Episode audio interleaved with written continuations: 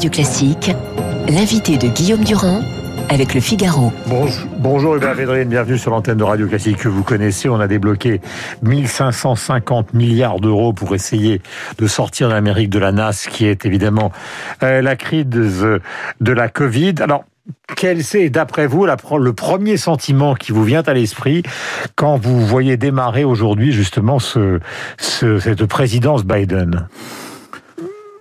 Bien, je crois qu'il faut lui souhaiter euh, bonne chance, mais il faut distinguer tout de suite ce qui concerne les États-Unis, comment ça va se passer aux États-Unis? Est-ce que Biden va réussir à avoir tous les démocrates derrière lui, mmh. se mettre d'accord avec son aile gauche au sens classique, Sanders et Warren, par exemple sur les questions fiscales Est-ce qu'il va réussir à neutraliser ces gauchistes, qui peuvent être des frondeurs qui lui pourrissent complètement le mandat, mhm. éventuellement? Est-ce que par ailleurs il va réussir à trouver du côté des républicains grâce à Mitch McConnell qui a changé de position au dernier moment, alors qu'il a, toujours été très très très dur contre les démocrates, on le voit mhm. dans les mémoires d'Obama par exemple, et qu'il va trouver quelques républicains au Sénat pour passer des accords bipartisans avec lui. en tout cas, c'est le projet. c'est le projet. Et c'est pas évident. Alors il y a tout un débat sur comment ça va tourner. Donc il y a de très d'ailleurs je vous ai écouté l'antenne depuis euh, longtemps ce matin. Il y a très, beaucoup de très bons spécialistes qui ont analysé ça. Qu'est-ce qui se passe aux États-Unis? Et puis mm. l'autre élément, c'est les conséquences pour nous, nous les Européens. Mm. Qu'est-ce que ça veut dire pour nous? On va être devant quelle situation? Ce qui est très paradoxal, c'est que Trump était euh, effrayant, repoussant à certains moments, soyons violents, mais pas tellement gênant en fait pour nous. Donc c'est pas lui qui a empêché les Européens de s'affirmer plus dans le sens souhaité, mm. notamment par la France. Mm. C'est peut-être même le contraire d'une certaine manière. Un petit peu le contraire. C'est-à-dire qu'on a eu l'impression qu'à la, enfin je veux dire, l'hyperpuissance américaine que vous avez définie euh, à de nombreuses reprises donnait l'impression au fond que les Européens étaient euh, non pas à la remorque de l'histoire, mais en tout cas étaient derrière l'histoire américaine qui s'écrivait. Là, la Chine est en train de progresser considérablement. Il y a un sentiment que les Européens sont en train d'essayer de faire quelque chose pour s'unir, notamment autour de la Covid, même si c'est extrêmement compliqué, extrêmement contesté. Donc, euh, c'est vrai qu'aujourd'hui, euh, on ne sait pas très bien quelle est la marge de manœuvre que va leur laisser euh, Biden. Exactement. Alors, que les, institutions européennes se rendent utiles dans l'affaire du Covid, très bien. Hein c'est très bien, c'est très utile. Mais c'est pas la réponse à la question d'avenir que vous vous posez. La marge de manœuvre. Les Américains de Biden, l'administration démocrate en général, ils disent qu'ils reviennent dans les institutions internationales. Hmm. Les gentils Européens euh, s'en réjouissent. Ils reviennent au multilatéralisme. Et c'est pour exercer leur leadership. Et l'idée dominante aux États-Unis, chez Biden, c'est le point qui sera le moins différent avec Trump, hein, en fait. Hmm. C'est de faire une coalition contre la Chine. Hmm. Contre la Chine. Est-ce que les Européens veulent se mettre derrière les Américains contre la Chine? Est-ce bah, que... La réponse est plutôt non. Et est très partagée. Très partagée. Est-ce que le sommet des démocraties, dont parle l'administration Biden, qui est une vieille idée démocrate, ne va pas être concentré uniquement là-dessus Vous vous rassemblez derrière nous contre la Chine. Hmm. On voit que l'Union européenne, précisément à la demande de l'Allemagne pour des raisons économiques et commerciales allemandes, hmm. et la France a soutenu cet accord avec la Chine, tout à fait récent, parce que la France a vu, je crois qu'elle a raison, de montrer, d'envoyer un signal à l'administration Biden que nous avons nos propres positions. On va pas simplement se laisser enrégimenter. Bon. Mhm. Donc, comment on va traiter ça? Et au même moment, il y a un sondage que, que, que j'ai vu récemment, qui n'a pas été assez commenté, un sondage très très impressionnant, par le European Council on Foreign Relations, qui montre qu'il y a une majorité d'Européens, je ne parle pas des gouvernements, hein, les mhm. gens, majorité d'Européens qui se déclarent neutres neutre. Hmm. S'il y avait un conflit, ce n'est pas le cas, mais enfin, entre les États-Unis et la Russie, entre les États-Unis et la Chine, neutre. Donc toute la construction qui remonte à, l'après-guerre, à la grande époque euh, Truman hein, hmm. de l'Amérique, cette construction est très fragilisée par ce qui s'est passé avec Trump. Et c'est dans cette situation qu'il faut qu'on définisse des positions pour parler avec les Américains qui redeviennent des partenaires normaux et qui on peut discuter mais ça va pas du tout être facile en fait. Justement, c'est pour ça que je voulais vous poser cette question personnelle, puisque vous avez été ministre des Affaires étrangères au moment des administrations Clinton et Bush. Euh, quand on est justement euh, dans l'avion euh, vis-à-vis d'eux, les, conversations, parce qu'on a des intérêts divergents sur beaucoup de sujets, elles se passent comment? Parce que là, vous, vous avez deux exemples précis que vous avez bien connus, c'est un démocrate et un républicain. C'est la même chose, c'est totalement différent, c'est courtois, c'est violent Non, c'est jamais violent. Il y a le cas de Trump qui est tout à fait particulier. Bon. Euh, moi, je vous parle de votre expérience à vous. hein. Ah oui, bah à l'époque, c'était euh, euh, tout à fait agréable, que ce soit avec Clinton et Albright ou avec euh, George W. Bush et Colin Powell. Hum. Les discussions au niveau des présidents ou des ministres importants, c'est courtois, c'est très américain, c'est assez sympa même, vous voyez. Hum. Mais après, il y a des Pourtant, questions. on a pris une position pour la guerre du Golfe qui était radicalement différente et qu'ils n'ont pas du tout appréciée. Donc, euh, Oui, non mais ça, ça empêche pas. Vous me parlez des, des relations, des relations Oui, ben, personnelles directes. C'est en général toujours assez sympathique les relations avec les Américains. Mais c'est un empire. C'est un empire. Donc à la fin, où est la marge de manœuvre Et la position courageuse qui avait été prise par la France à l'époque de Chirac et Villepin sur l'affaire de l'Irak, surtout de ne pas s'engager, n'a rien changé en fait. Hmm. Ça n'a pas modifié la politique américaine et la décision à l'époque complètement absurde de la deuxième, de la guerre d'Irak, Hmm. Qui n'était pas du tout, du tout justifiée, contrairement à la guerre du Golfe d'avant. Donc c'est à la fois sympa, mais justement on est un peu, disons, reberlificoté dans cette euh, cette ambiance-là, le Mm. copinage, l'Amérique qui a quand même dominé le monde pendant longtemps, Hollywood étant l'usine à rêve du monde entier. Bon, et puis ça fait quand même plusieurs générations que sur la base de ce qui a été fait par les Américains intelligemment Mm. après la guerre, la, la matrice de la le plan Marshall était la matrice de l'OTAN et de la construction Mm. européenne. mais Donc tout ça est très lié. Mais on n'est plus dans ce monde-là, Guillaume.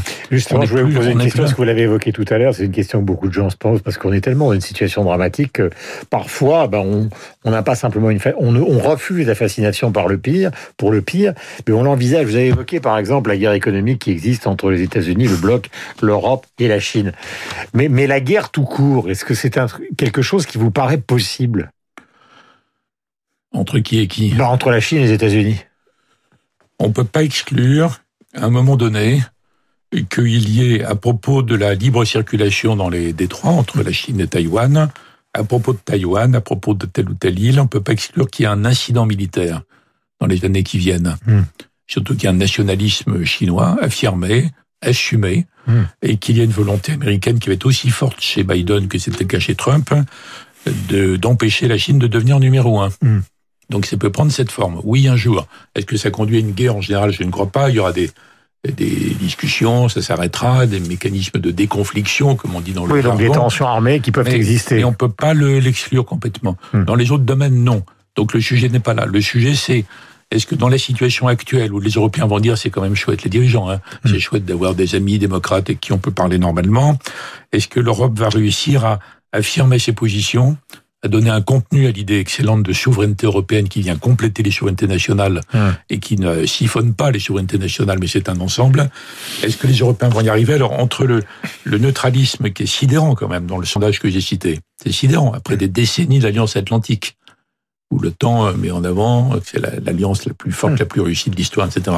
Est-ce que il y a ça d'un côté et la fragilité, l'hésitation des gouvernements européens à s'affirmer par rapport aux États-Unis, et puis en même temps, il faudra choisir, parce que les Européens ne peuvent pas être pro-chinois non plus. Hmm. Alors est-ce qu'il y aura assez d'astuces européennes pour naviguer entre les deux? C'est ce qui va se jouer dans cette année, l'année devant nous, qui est très importante. Mhm. L'administration Biden aura beaucoup de mal à démarrer, à s'installer, à décider et à avoir des majorités utiles, parce que au Sénat, ils ont, ils ont une voix de majorité grâce à la vice-présidente. Mhm.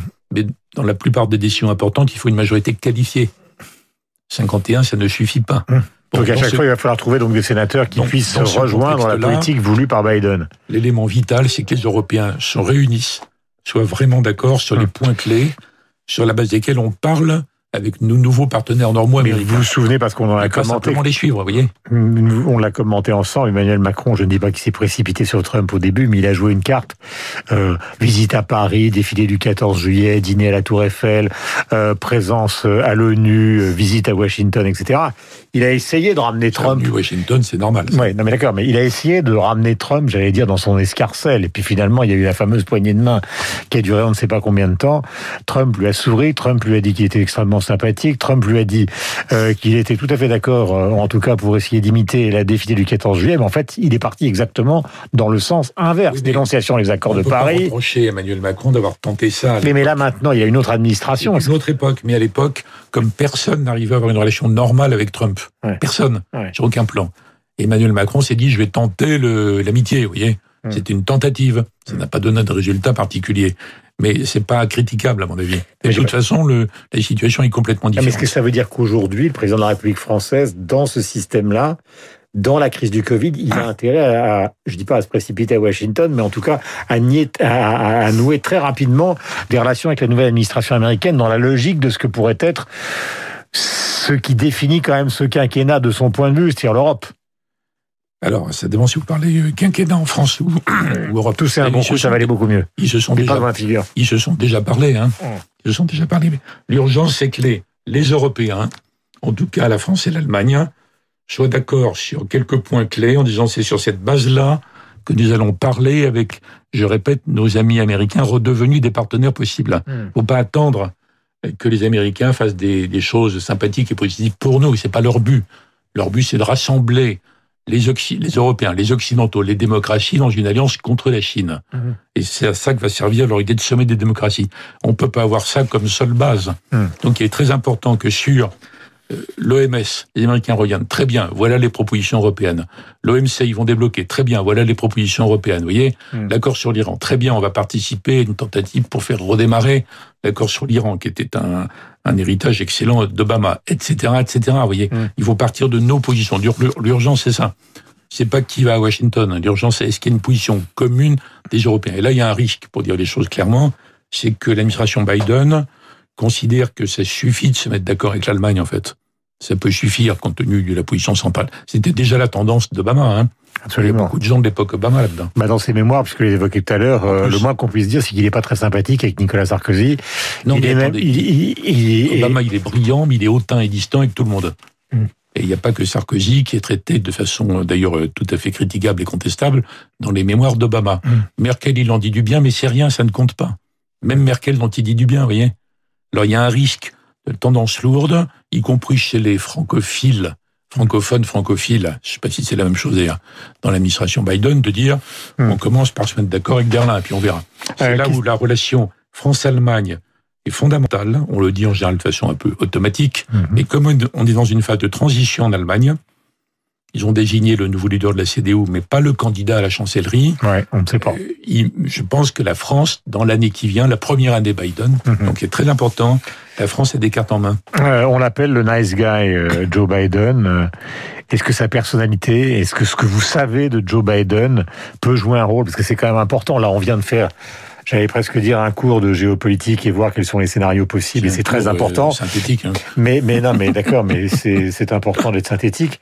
Mais l'homme joue un rôle. Vous avez parlé d'Obama qui à la fois était extraordinairement glamour, élégant, mais en même temps froid, intellectuel et, et, et donc euh, distant. Voilà, et, et relativement distant. Euh, Biden, c'est pas exactement le même genre.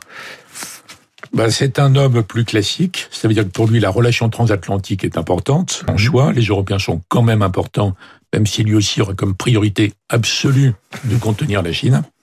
Pas l'oublier. Mhm. Et c'est comme on le disait à l'époque d'Obama, les Européens ne sont pas un problème pour les Américains, ne sont pas une solution mhm. à leur problème. Donc, faut admettre cette idée. C'est pour ça qu'il faut que les Européens s'unissent sur quelques bases claires et propositions claires. Quant à Biden, c'est l'incarnation du professionnalisme. Il a présidé pendant très longtemps l'importante commission des affaires étrangères du Sénat. Il connaît le monde, il sait comment ça marche. Il était vice-président. Hein, il, était vice-président d'Obama, et donc ça change tout en matière de ton, de style, de comportement, disons d'agrément des conditions de travail. Hum. Mais l'Amérique, c'est l'Amérique. C'est un pays dominant, c'est un pays leader. Un pays, vous vous rappelez la, sans doute la, formule utilisée de temps en temps pour définir la position française, les tentatives diplomatiques françaises. Nous sommes leurs amis, nous sommes alliés, c'est vrai, et nous ne sommes pas alignés. Et le problème avec les Américains, même avec les plus sympas, les plus ouverts, les plus démocrates ou les républicains raisonnables, ça a toujours été, ben, si vous êtes euh, nos alliés, vous devez être alignés. Non, on a des positions. Hmm. Et c'est là où ça va se jouer dans la capacité de la France et de l'Allemagne, j'espère les deux ensemble, à convaincre un noyau d'Européens important à reparler avec la nouvelle Amérique sur la base de nos positions, pas simplement attendre leurs bienfaits, vous voyez, reparler gentiment, amicalement, normalement, professionnellement. Hubert Védrine c'était l'invité politique euh, de la matinale sur cette transition qui aura lieu donc à 18h. Euh, alors qu'il est normalement, euh, Trump est sur le point d'arriver en Floride aux alentours de 10h donc euh, ce matin, euh, parce que effectivement il y a aussi des interrogations sur ce qu'il pourrait faire politiquement. Il faudra passer la phase juridique, mais après, quelles sont ses intentions de nuire à la présidence Biden? Nous verrons ça tout à l'heure, Christine Krent. Et donc,